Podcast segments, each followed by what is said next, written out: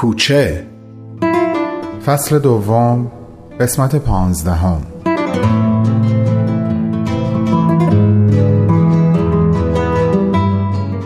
شدنی نیست شهاب. همه رنج و مشقتی که تحمل کرده به باد میره. آره از تابلوها واسط عکس می‌گیرم میفرستم. اون موردی نداره. من که هنوز خودشو ندیدم ولی از ایمیلش احساس کردم هم خیلی خوشحاله که یه ارتباطی حتی همینطوری غیر مستقیم دوباره بینتون برقرار شده هم خیلی نگرانه. آره یه جایی نامش نوشته بود هیچ جایی رو برای اینکه بتونه باهات قراری بذاره امن نمی‌دونه. در حالی که دلش پر می‌زنه یه بار دیگه ببینتت. الو چرا ساکت شدی شهاب؟ یعنی چی جز یک جا؟ کجا به نظر تو امنه؟ خیلی شوخی جالبی بود. خندیدم. شاب تو واقعا از فرد دلتنگی دیوانه شدی. باشه براش می نویسم پیشنهاد تو. یعنی واقعا درصدی رو احتمال میدی پاشه باهات بیاد تو دهن شیر؟ خیلی خوب. از ما گفتن. باشه. همین الان واسش یه ایمیل می‌زنم. فعلا خدافز من چه دلشوره گرفتم این وسط بی ربط. خدا شفات بده شهاب.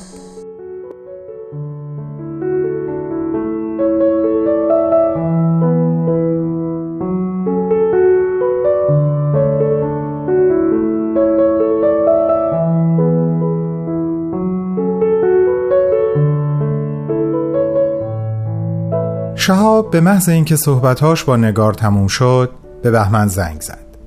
الله آپا بهمن هیچی نگو فقط گوش بده. یه تصمیم عجیب گرفتم. الله اپا شهاب نه این بار تو هیچی نگو فقط گوش بده. دو روزه می‌خوام از یه اتفاق مهم باد حرف بزنم. اما تو نمی‌ذاری. تو رو خدا بذار اول من بگم. الان با نگار صحبت می‌کردم. بهش گفتم که شهاب هرچی گفتی و هرچی شنیدی فعلا نگهش دار پیش خودت. فقط به من گوش کن. باشه؟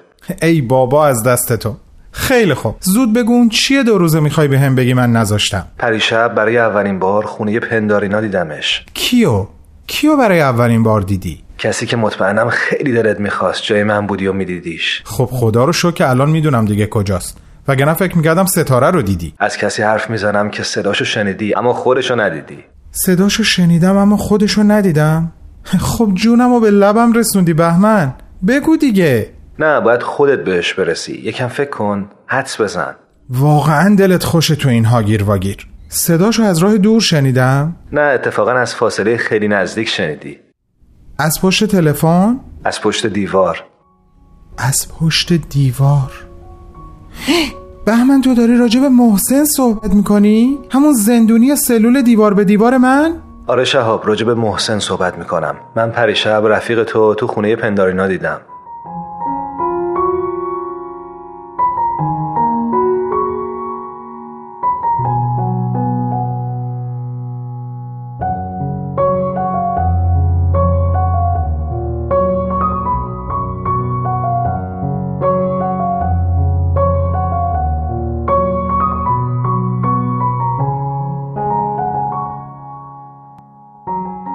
هیچ کدوم. نه بهمن و نه شهاب دقیقا متوجه نشدن چند ثانیه سکوت بینشون برقرار شد. بهمن مطمئن بود که شهاب در ذهنش به چند ماه قبل و به سلولش برگشته و داره حرفهای یواشکی که با ترس و لرز بین خودش و محسن رد و بدل شده بود مرور می‌کنه. شهاب در هیچ و خم روز و روزگاری که داشت بر او میگذشت تقریبا محسن و این خاطره منحصر به فرد دوران حبسش رو به فراموشی سپرده بود. اگر هم به طور گذرا به یادش میافتاد اونقدر پیدا کردنش رو محال می‌دونست که به فکر کردن به او ادامه نمی‌داد و بیشتر سعی می‌کرد به ستاره و راهی برای پیدا کردن او فکر کنه. و حالا از جایی که حتی یک درصد هم احتمالش رو نمی‌داد سر و کله محسن توی داستان زندگیش پیدا شده بود و در لحظه چهره ناشناس مردی که در خوابش بود و با دستهاش یک دیوار رو به شهاب نشون داده بود و به خودش او اشاره کرده بود به یادش اومد و یقین کرد که اون فرد محسن بوده و نه هیچ کس دیگه ای. محسنی که از او فقط صداش رو در ذهن داشت و پاهای بیجورابش در دمهایی های زندان وقتی که برای بازجویی می بردنش و شهاب می‌تونست از دریچه باز آین در سلولش برای یکی دو ثانیه رفتن و برگشتنش رو ببینه. رفتنی محکم و برگشتنی بیرمق.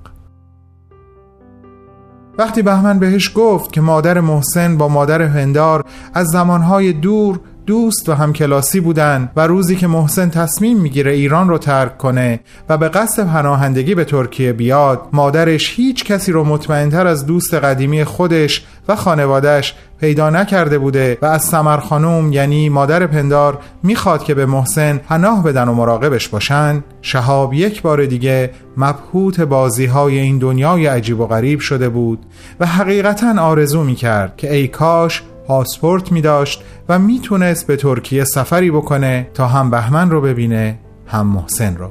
محسنی که فقط صداش رو از پشت دیوار شنیده بود و چقدر دلش می‌خواست ببینه و بدونه که چهره محسن چقدر با تصویر ذهنی که ازش ساخته شباهت داره.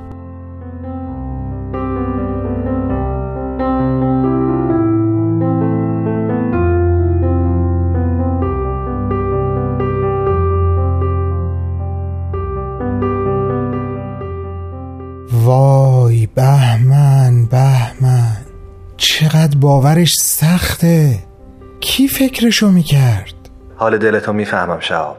یه قراری بذار بتونم ببینمش و باش حرف بزنم. حتما. نمی‌دونی اون چقدر مشتاق تو رو ببینه. اون شب خونه پندارینا خیلی جاد خالی بود. حرفای خیلی خوبی زدیم. کاش تو هم مثل بابا صحبتاتون رو ضبط کرده بودی. جدا کاش که این کارو کرده بودم. اما به زوری دعوتشون می‌کنم خونه خودم.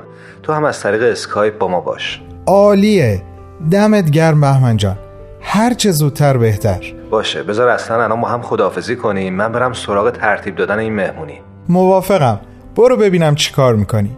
فعلا خداحافظ. منتظر خبرم باش. خداحافظ. محسن محسن محسن جان. هم قصه جان. چه خوب که تو قصه پیدا شدی. حتما باید حسین از محسن یه چیزایی بدونه. چرا تا حالا به فکرم نرسیده بود؟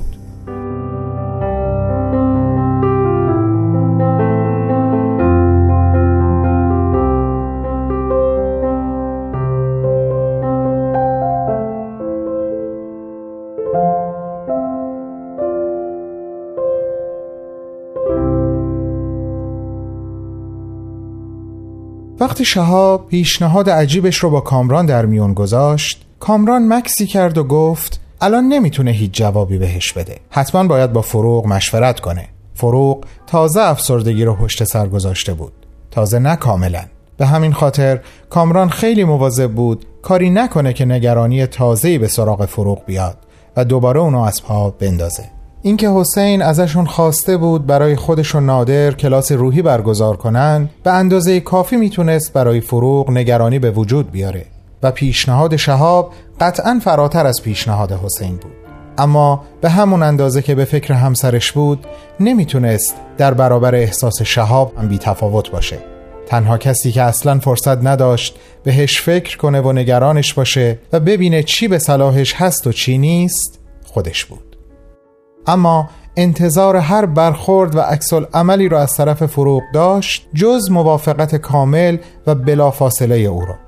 وقتی کامران در اتاق شهاب رو زد و داخل شد هر دو برای چند لحظه در چشمهای هم خیره شدند تا اینکه کامران گفت هم من هم مامان با چیزی که خواستیم موافقیم شهاب نه تنها موافقیم که تصمیم گرفتیم ما هم باهات بیایم البته اگه خودت مایل باشی همه اینا رو داری جدی میگی بابا؟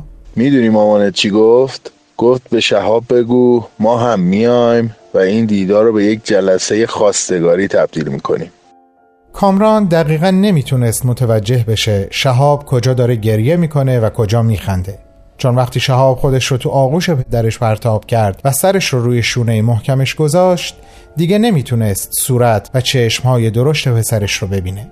فقط سعی می‌کرد او رو محکمتر در عمق آغوش خودش فرو ببره و موهای مشکی مجعدش رو بیوقفه ببوسه.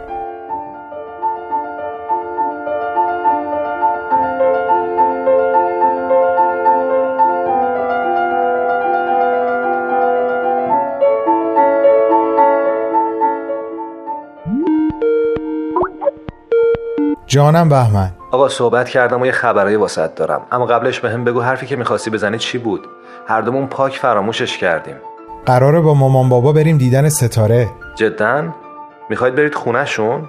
نه. پس کجا می‌خواید برید؟ دفتر پدرش. دادگاه انقلاب.